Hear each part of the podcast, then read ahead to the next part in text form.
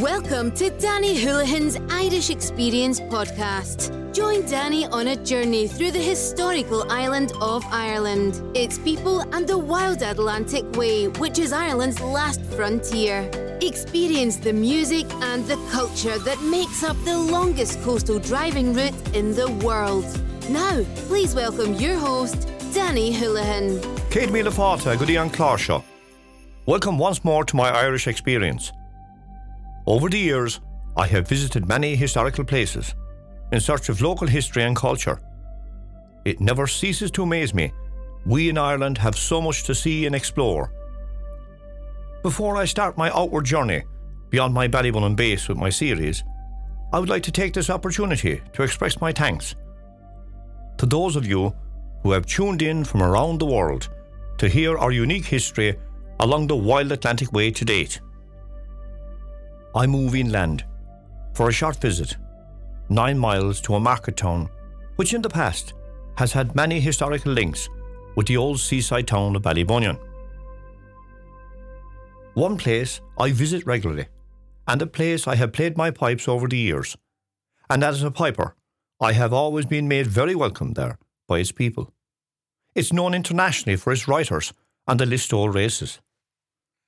That is Listowel, County Kerry, Ireland, home to the late John B. Keane and Bryan MacMahon, both world renowned famous writers who have left their legacy to all of us, and they encourage us all to write and explore the rich, diverse history and culture that is our famous North Kerry. Indeed, without their kind words to me in the past, this podcast series may never have happened. I therefore dedicate this brief visit to their memory. Listowel has many attractions, which adds to its proud literary history. The town can boast of many great traditions, and that of promoting our Irish language, its annual St. Patrick's Day parade, and its famous Writers' Week, which puts Listowel on the international stage.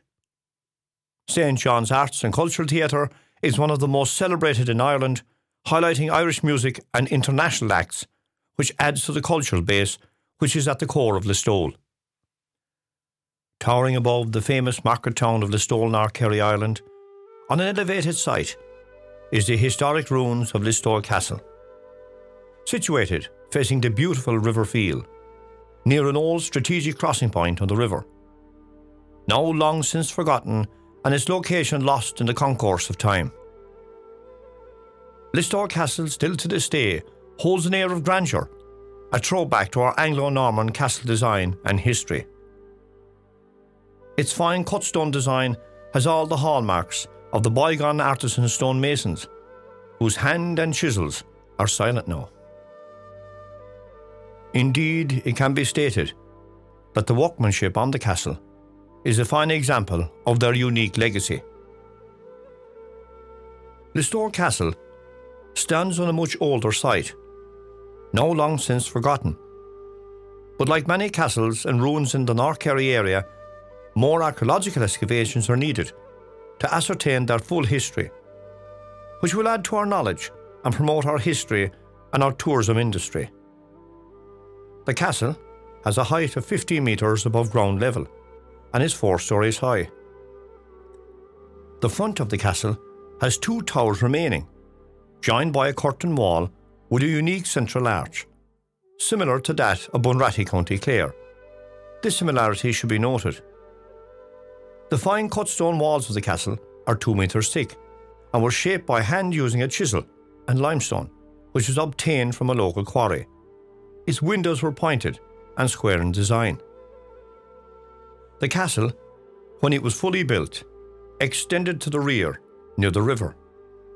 Today, only the front section remains of Listowel Castle, but gives us a unique view and perspective of the structure and its height. Access to the floors was by means of a cut stone stairs, which is still in position today. The castle was lit by fine vertical windows, which cast light onto all the floors of the castle.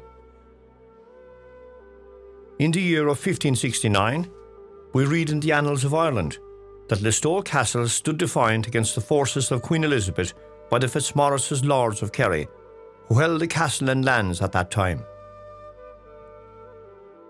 In the year of 1604, Thomas Fitzmaurice made a submission to King James for his offences against the crown, surrendering his estate, whereupon Fitzmaurice was pardoned, having the lands been conferred to him by letters patent 1612. In the decades to follow, the Fitzmaurices became totally loyal to the crown. This is well documented in the annals of Irish history. Pacata Hibernia states, quote, Sir Charles Wilmot and his forces besieged the castle by tunnelling under the rear of the building and by laying mines which enabled the English soldiers to effect a breach and gain access to the castle. Unquote. Sir Charles Wilmot was later elevated to the position of Earl and created the Earl of Athlone after the taking of the castle in Listowel, North Kerry. On that fateful day of the siege, nine men were put to the sword by the Crown's forces. It has been stated that women and children were left free into the Irish countryside. However, one young boy, a son of Lord Kerry, was secretly removed from the castle on that fateful day and hidden in a cave locally.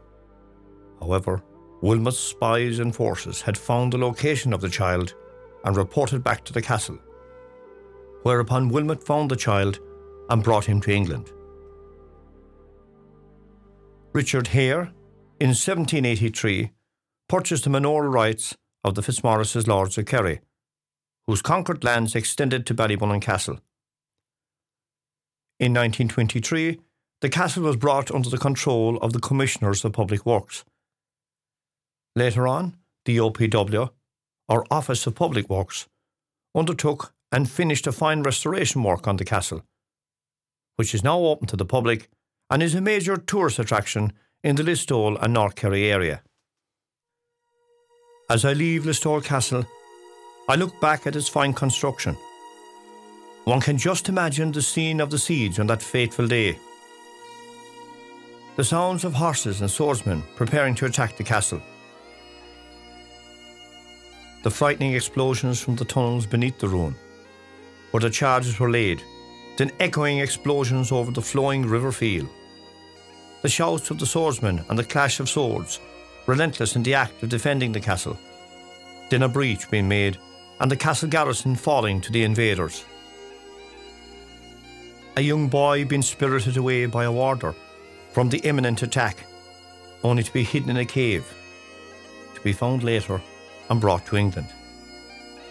Black smoke billowing from the high Listowel Tower and screams from the families and the garrison from the high lofty battlements filling the clear Listowel air. A frightening experience, a frightening scene. Today, adjacent to the castle is the Seanchaí Centre, Kerry Writers Museum. This fine building welcomes visitors from around the world on a yearly basis.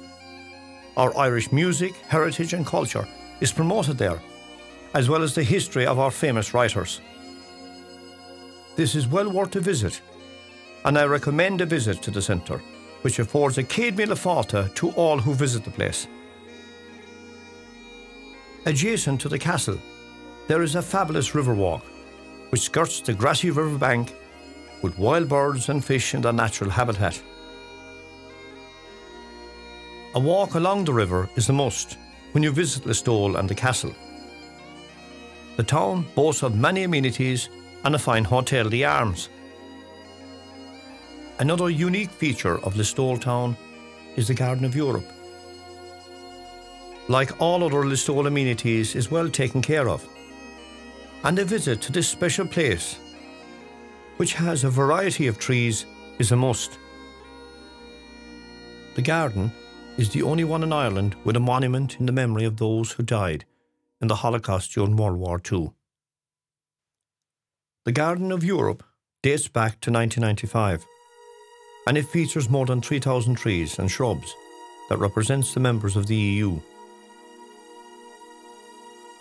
The Garden of Europe has another unique feature a bust of the poet Schiller, who was the author of the European anthem, The Ode to Joy, which was set to the music of Beethoven's Ninth Symphony. The Garden of Europe is opened all year round for locals and visitors alike to enjoy. I have walked the Garden of Europe and I have experienced its beautiful surroundings. It's well worth a visit here in our lovely Listowel.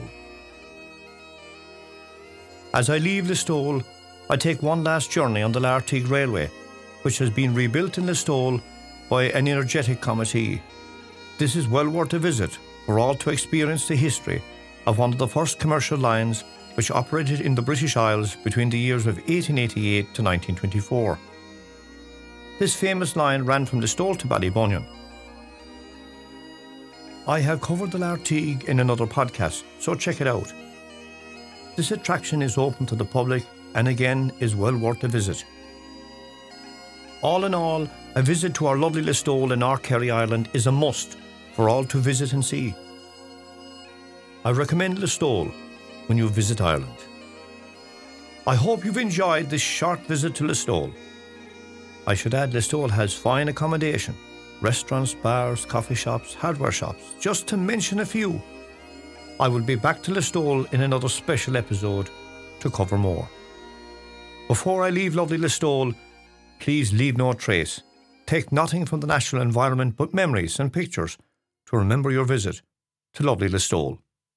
So for now, Slán.